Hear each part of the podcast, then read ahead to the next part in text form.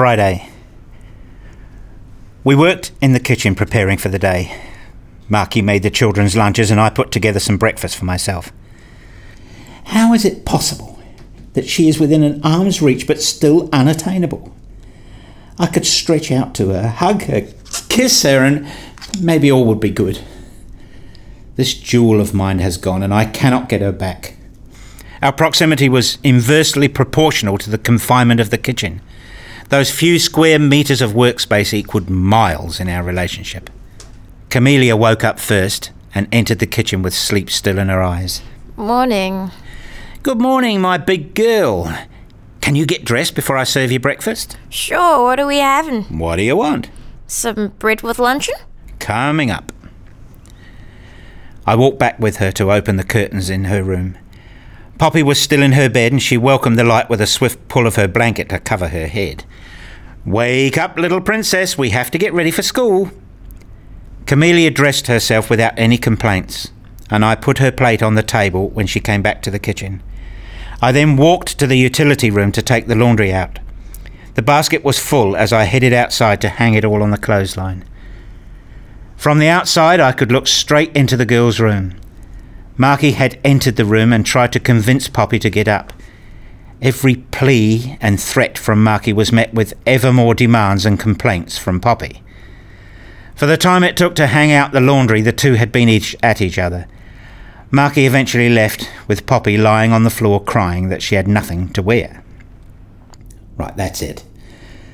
I cannot take this any more. I walked back inside and through the kitchen to the girls' room. Maki immediately understood my intention. Leave her to me. I will handle her. She needs a clear line. This cannot continue. Poppy, enough. You will get dressed now. No more complaining. Leave her alone! You do not hit me! I think it would be best if you sleep at your friend's tonight. Okay. I will take the children with me. No, you will not. This is their home. Don't tell me what to do with the children. I can't do this anymore. I am at my end. This has to stop now. When I am back home, I expect you to be gone. There was not much to do at work. My heart would not allow my mind to focus on anything other than my own pain. Selfish heart. Why don't you allow me to experience joy or at least hope? I aimlessly surfed the web to give Hal and whoever was entering the room the impression I was doing something. For an hour I managed to avoid Bricklink, but I also knew that I would not be able to resist. The temptation to acquire every single one to complete the collection was like a black 45 degree slope 2 by 2 I was slipping down, down into a grid of perfectly arranged minifigures mounted on base plates with precise labels. I've already ordered the Toy Story minifigures. Let's get all the Batmans and the SpongeBob SquarePants series looks amazing as well. I added the minifigures to wish lists, then sorted the shops by their available unique stock. It took me an hour to complete the procedure, and while this task occupied my thoughts, it did not fill me with joy. I checked Ethan's email again.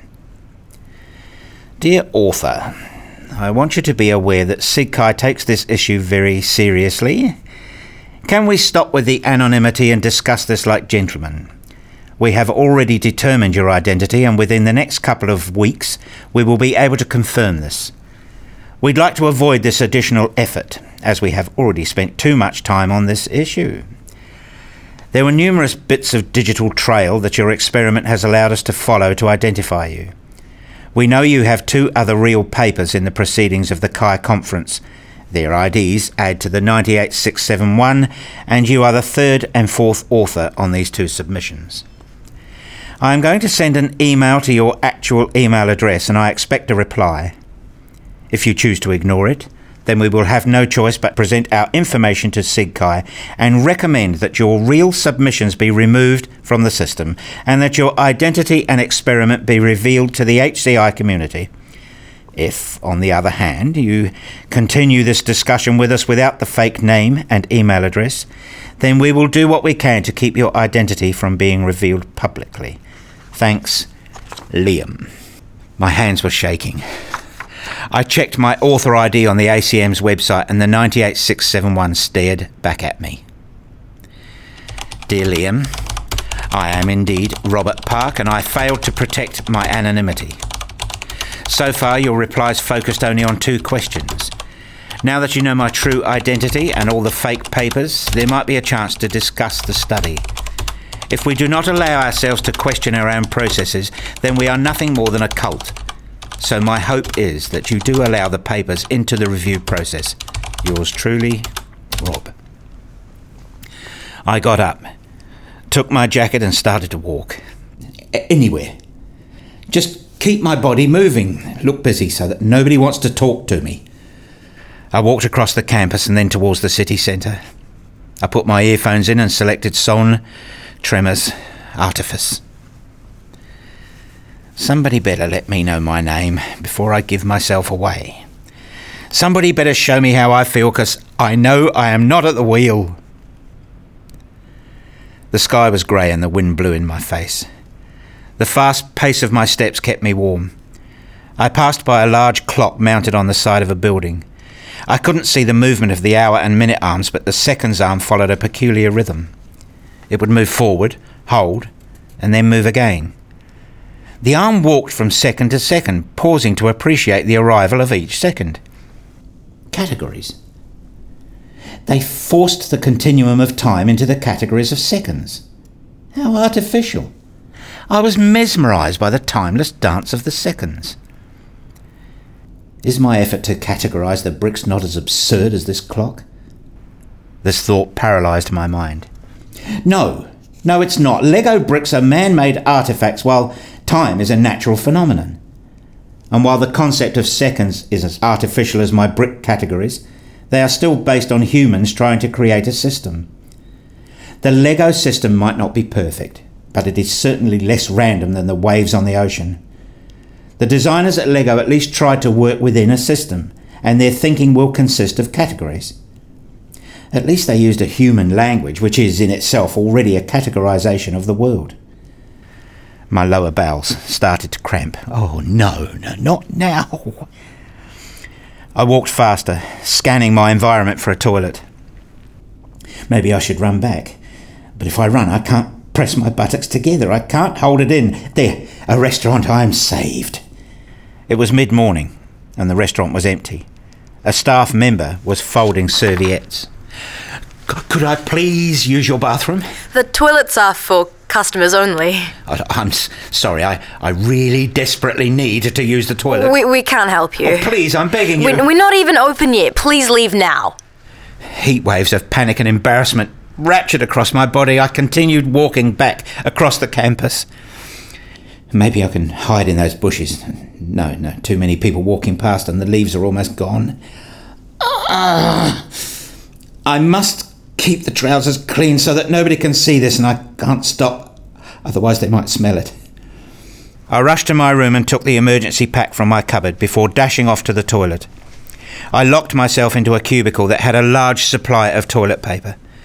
I cleaned myself and my clothes as good as I could. The toilet door opened. I froze. Don't make a sound. This is not normal. He will not know that I'm cleaning myself. Motionless, I remained in this absurd posture until the man had finished his business and left. Before continuing to clean myself, I flushed, hoping that nobody would come in and notice that the person in the cabin didn't leave after flushing as normal people would. The emergency kit contained fresh underpants, socks, and a plastic bag. I dressed myself and stored the dirties in a bag. I left the cubicle and cleaned my hands with soap. I smelt them and decided to wash them again and again. I returned to my room to pick up my backpack. Hal was sitting behind his desk when I entered. I grabbed the bag tighter, sealing the air inside. Hey, Rob. Goodbye. I rushed to my desk and put the plastic bag in my backpack. Are you leaving already? I have a meeting off campus. I, I'm late. You're never late. I, ha- I have to run. I took off, and while bicycling home, where I threw all my clothes in the washing machine, started it, took a shower, and hoped nobody would come home. Another evening of pretending that everything was all right in front of the children. Another dinner, another bathing procedure, good night kisses. Life continued, except that its foundation was gone. I felt like a coyote who'd run over the cliff and continued running in midair. As soon as I looked down, I would certainly fall. But for just a few more moments, I looked ahead, ignoring the abyss below me. Neither of us had any energy left to fight. We sat down on the couch as far away from each other as the couch would allow. Maki, this situation is unbearable for me. It is okay for me. Oh, that's good for you. You've got me by the throat and you hold me over the edge of a cliff. Maybe you'll drop me, maybe you won't. How can anybody endure this? At least you're not lecturing me anymore. Maki, how do you imagine our relationship should be in the future? What do you mean? What's your goal in our relationship? I really don't know how to answer that question. Well, what can we do to make our relationship better? How can we work towards a happy and healthy relationship? Again, I don't have any answers for you. Maki, if you see no future in this relationship and you're not willing to work on it, then it's very hard for me to imagine how we can make this work. Yes. So what? You give me nothing that I can work with. I get it. So what? I hope you see that under these circumstances it makes little sense to continue our relationship. If that is how you see it, I do. The irony of my utterance made me smile on the inside. This is exactly what I promised eight years ago, with a completely opposite meaning. Well, I guess it'd be best if you looked for a new place to live. what do you mean? The husband is supposed to move out. With your income, you won't be able to pay the mortgage for this house. So it's best if you move out directly. I will then have to decide whether I pay you out or whether I sell it. I want to keep the house to provide an environment as stable as possible for the children. It will be confusing enough for them. This way they can stay at their school. But you will have to pay for me. I'll probably have to pay for the children. There's a government formula for that. We can look it up. The housing market is very difficult. How am I going to find a new place? I understand that difficulty, but I'm certain you can figure that out. I'd be grateful if you could move out as quickly as possible. It's important that we clear up this mess quickly. I will see a lawyer. You actually have to anyway. We won't be able to do anything with the house unless each of us gets independent legal advice. But it's probably a good idea to keep the lawyers out of the discussion as much as possible, as they'll be very expensive for both of us. It is a lose lose situation. I will make you pay and I will take the children. We both have equal rights to parent the children, I'm their mother.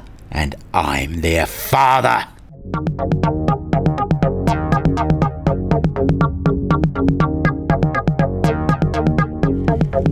Saturday. The morning arrived with the same lack of uncertainty as the status of our relationship. The new day was unknown and scary. I had no energy to lift myself up from the bed. It was Saturday, so there was no pressing need anyway. More out of routine than pleasure, I got out of bed and turned on the kettle. When I walked into the living room, I immediately noticed the coldness of the autumn morning. I started the fire in the log burner. Its radiating heat was what my heart desired warmth, comfort. I opened all the curtains, and when I also opened the blinds, I noticed a large cardboard box at my doorstep. I walked to the front door and opened it. The coldness outside was sharp and direct. The package was not too heavy, and the familiar rattle of bricks filled my heart with anticipation. I put the package down in front of the log burner and picked up a cutter from my room. This must be it. The 928 Galaxy Explorer. The bricks were packed in a plastic bag and the instructions were placed at the bottom of the box. This set was probably the best Christmas present I had ever received when I was young. It had not lost its magic even 31 years later. The grey, blue, and transparent yellow bricks formed a timeless style of deep space exploration. The model had thrusters at the back and facing downwards, allowing it to make landings on the moon base plates included in the set. The loading bay had room for a small exploration vehicle that would roll down from a platform. The cockpit had a computer and was enclosed in transparent yellow bricks. I could not resist and started putting the model together. The model was set in a distant future, but it had the power to make my immediate future a pleasure, my build only interrupted by the preparation of tea. Page by page, I rebuilt my youth. First Camellia, and then shortly afterwards Poppy, joined me in front of the log burner. What you building? A spaceship! That's cool. Can I help? For every other model, I would be grateful for your help, but I have to build this one by myself. Why? I had this set when I was a child, about your age, and I want to experience the build again. It reminds me of my childhood. You can continue building the house if you want to. Okay. Poppy, do you want to build the house with me? Yes! Both of them focused on building, and while the log burner expelled the cold from the room, the Galaxy Explorer expelled the loneliness from my heart. The three shared the radiation from the fire and from each other's presence. Occasionally, Poppy or Camellia would ask for my help, and every time they received a hug as well as the advice. The children were absorbed in the task, and we felt warm and loved. I got up, walked to my computer, and brought up the auto reply option for my university email account. I typed into the box. I am out of the office, and your email has been automatically deleted. In urgent cases, please contact our secretary, Catherine. I will be back in two weeks, and if you still require my attention, then please resend your message at that time. I smiled and pressed the save button.